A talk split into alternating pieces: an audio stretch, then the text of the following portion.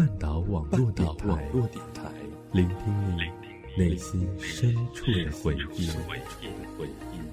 半岛网络电台。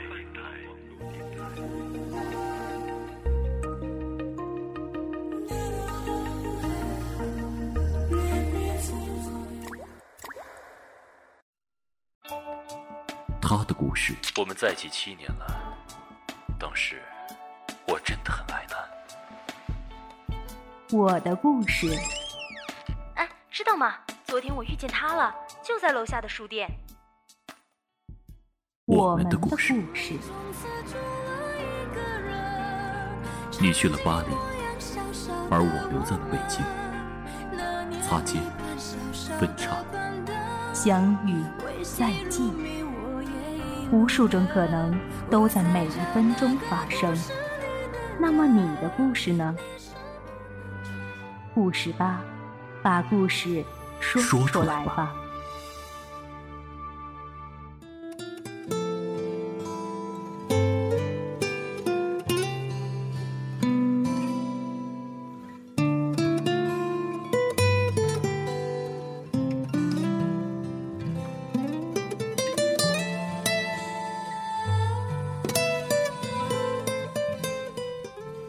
十年前的夏天。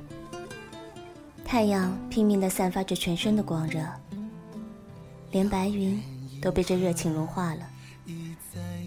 在晴空万里的天气里，看不到一丝踪迹。我坐在树荫下，正叼着冰棍舒缓我燥热的情绪。身后传来蝉鸣和一阵喧哗，我转头就看到了你。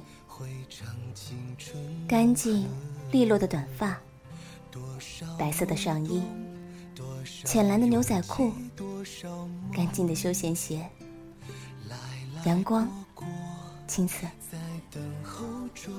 在那个非主流泛滥的年代，这样的你站在一堆染着五颜六色的头发、穿着褴褛的少年里，很是显眼。所以，我注意到了你。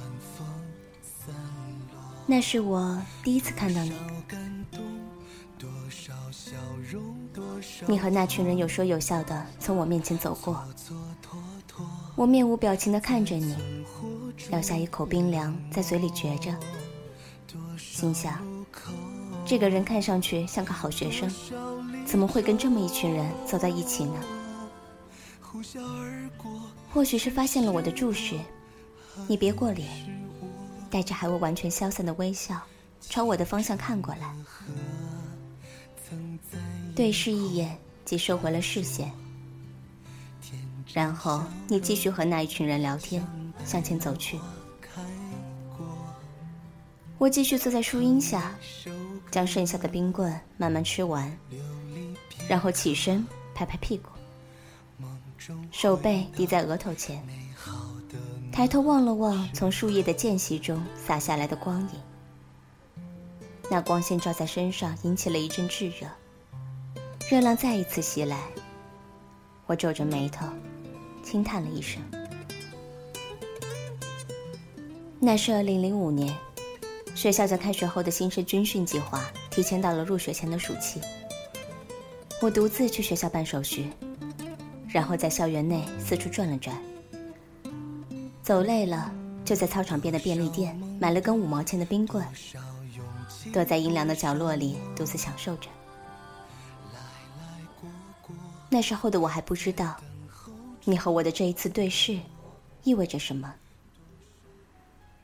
以至于在军训结束后的第一次班会上，班主任说让全校最高分的学生自我介绍一下的时候，我惊讶的看到你从教室外面走进来。然后在同学羡慕的眼光中，带着好学生的光环走上讲台，以至于在开学后的第二个星期，教务处主任竟然同意你从隔壁班转到了我们班。我茫然地看着你，把位子从教室的外面搬到我的旁边，然后在我原来同桌幽怨的眼神中，带着一脸笑意，却满不在乎地端坐在那个原本属于他的位置上。就那一眼，在往后的高中生活里，我们不可遏制的变成了无话不谈的朋友。你叫我兄弟，我叫你姐妹。你每周一放到我桌上的牛奶，我会在早自习之后喝完，因为我只爱吃干面包片。你每周三跟着我值日，走遍教学楼查看午睡的情况，因为你是我一个人巡楼会很无聊。你每周五都会在校门口等我，推着自行车走完那段在彼此回家路途中重叠的风景。因为我不会骑自行车，也不愿意让你载我。我一直都在刻意的将我们之间的距离保持在一个安全、合理的范围内。因为那封你偷偷夹在我课本里的信，因为你后来含沙射影的问起，却在我装作若无其事的表情下，暗淡了的眼神。因为你在第二年开学后。向老师申请将座位调整到靠墙的位置，对我说要开始认真学习，是要考上重点的那番话。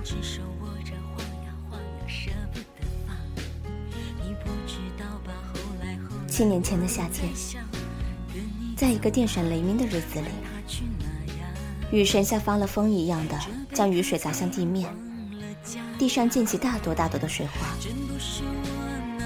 我一手打着雨伞。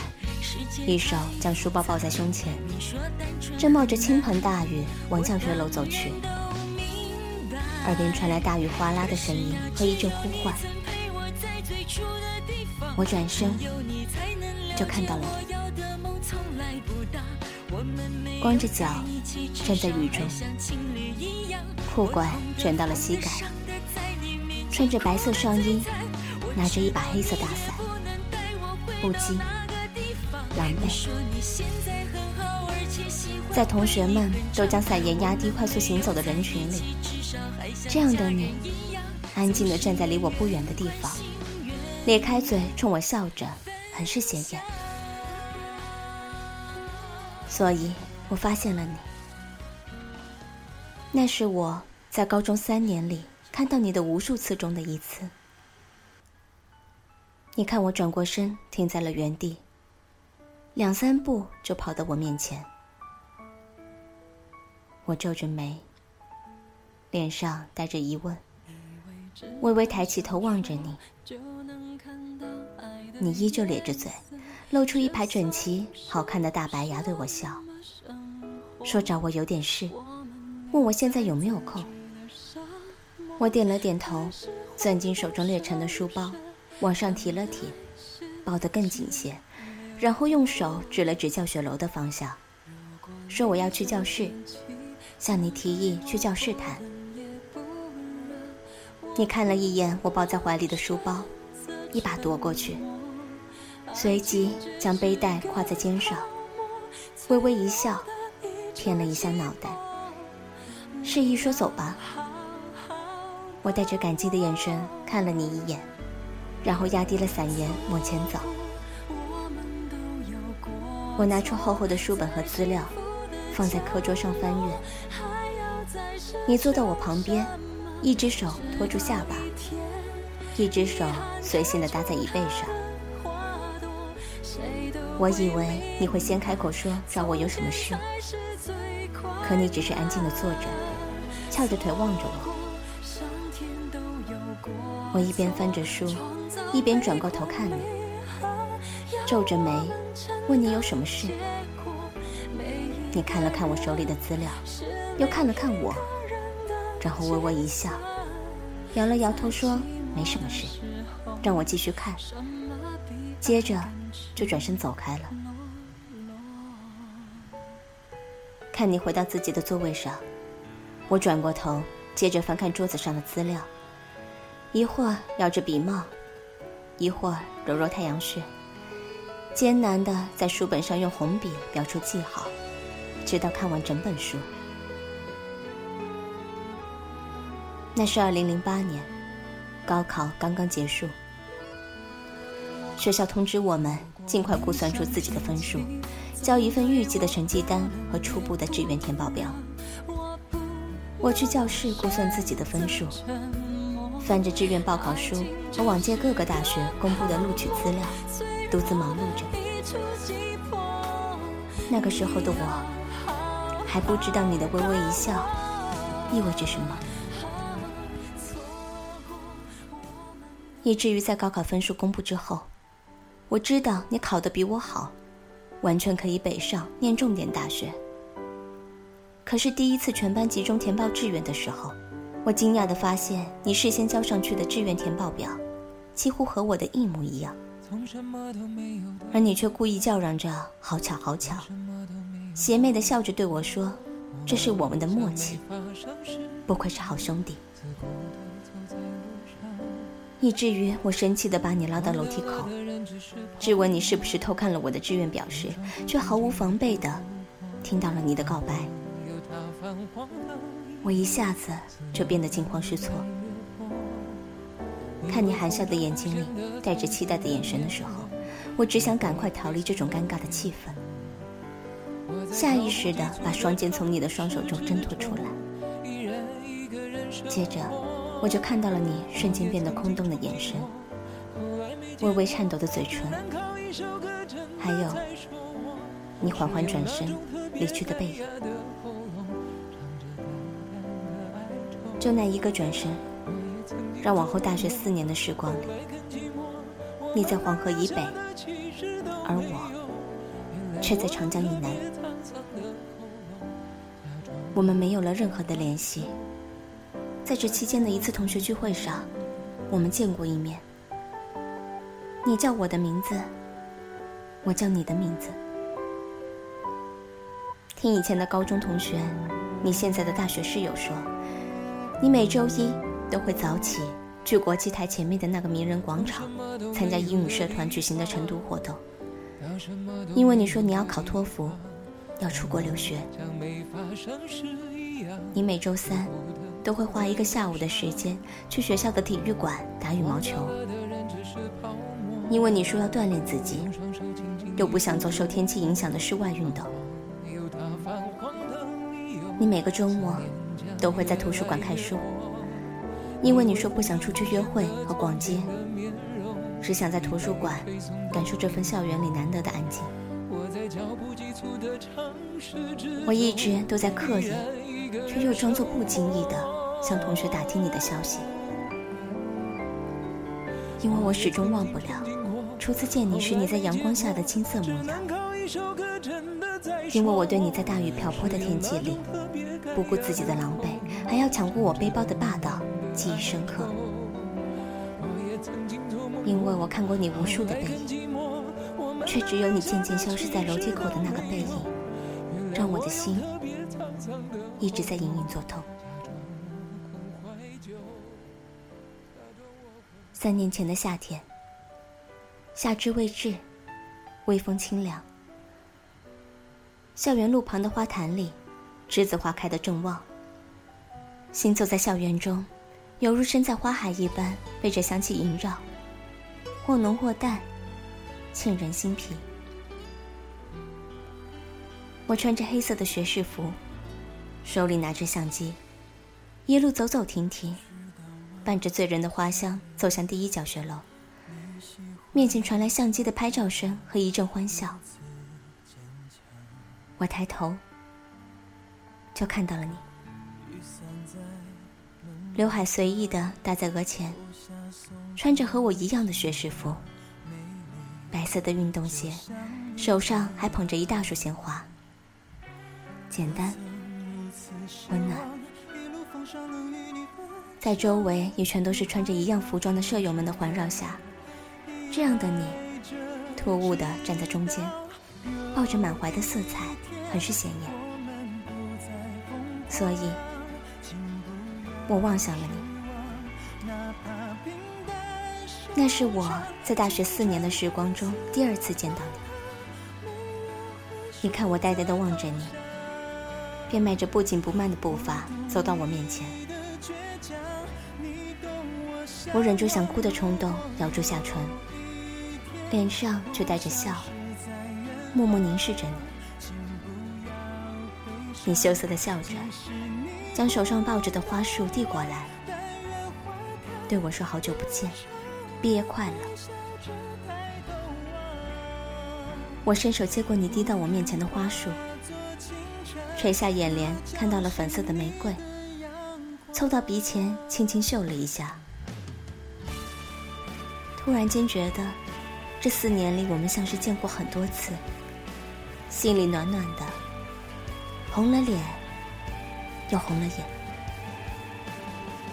我抬头看着你，既高兴又感动的对你说谢谢。然后就看见你在我面前笑得开怀的模样。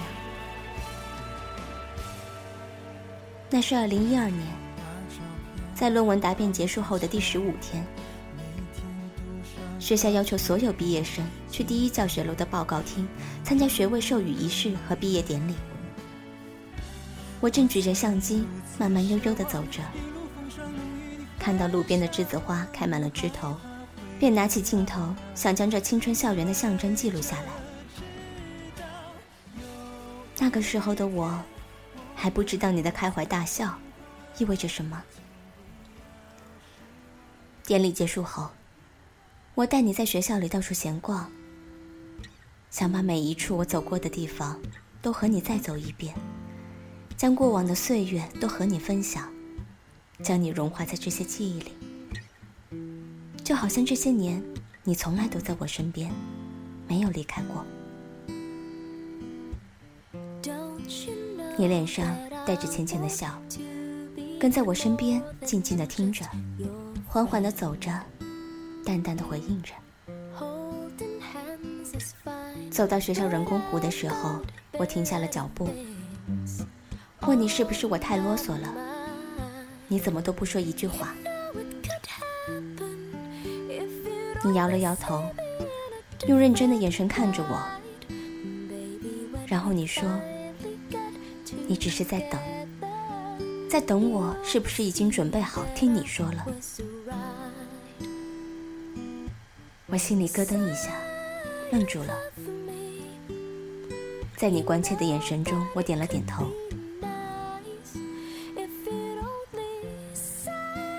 你说：“其实你都知道。”在过去的四年里，我一直在打听你的消息，还不让室友告诉你，而你，也一直在默默的装作不知道。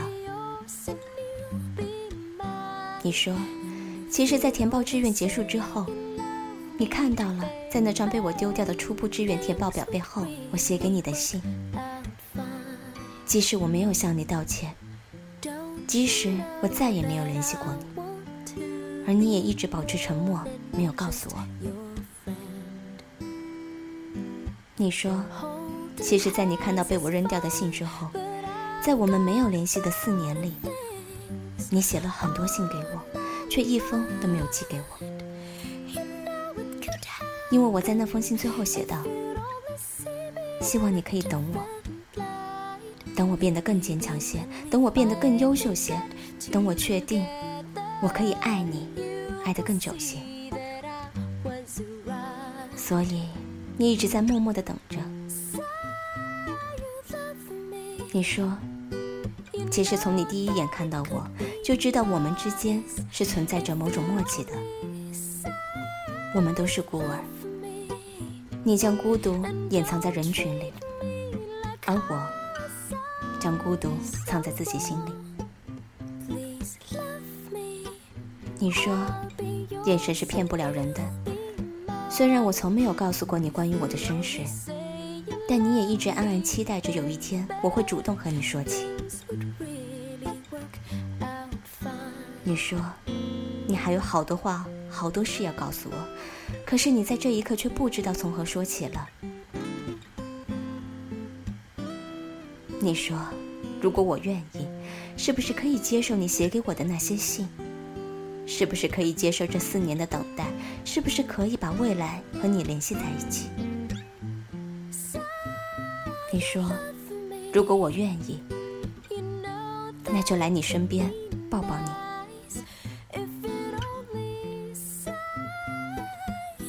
我抬起头，泪眼朦胧地看着你，张开双臂走到你面前。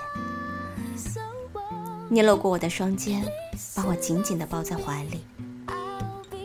在那一刻，我突然泪如泉涌，将额头抵在你的胸前，咬住下唇抽泣。你把我抱得更紧，轻轻拍打我的背，说：“没关系，我在这儿呢。”我不记得后来是怎样停止了哭泣，也不记得那天是怎样回到了宿舍。我唯一记得的是，你用炙热的双眼看着我。说以后我们都把彼此放在自己的未来一起走，就那一句话，把你和我变成了我们。今年的夏天，认识你的第十年，我们决定结婚。很奇怪，我们在做这个决定的时候一点都不正式。那是个天气好的不得了的周末，不是节假日，也不是纪念日。我不用忙工作，你也不用忙应酬，刚刚好，我们都闲下来，窝在家里吹空调，享受清凉。我拿了花洒到阳台浇花，你跟过来，半倚着栏杆站在我旁边，有一句没一句的开始跟我聊天，看我把花浇了个遍。你伸手接过我手中的花洒，放到一边。想不想出去玩？想。想不想吃好吃的？想。想不想看电影？想。想不想跟我结婚？想。说完这个字的下一秒，我倒吸一口气，瞪大了双眼。你一脸坏笑，眼睛却闪闪发亮。深情地看着我，眼底还隐约藏着期待与得意。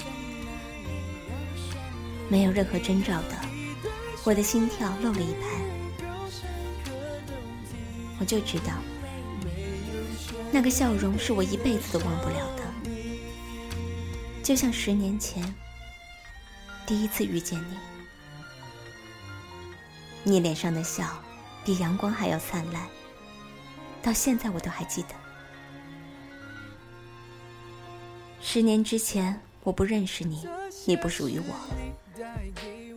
十年之后，我在你身边，则一尘终老。我想，幸福其实离我们很近，很近。有一个人鼓起勇气牵起我的手，陪我哭，陪我笑，陪我看青春，陪我。是未来。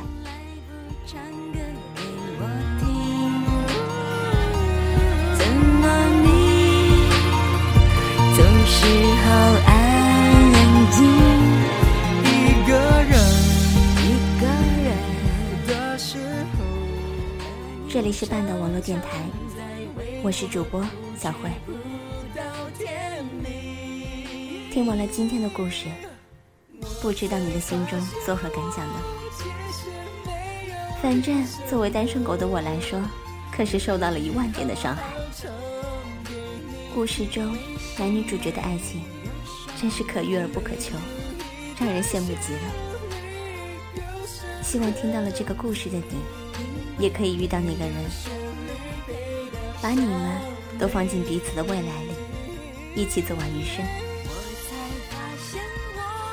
今天的节目就是这样了。如果你想知道更多关于半岛的消息，可以关注我们的新浪微博半岛网络电台。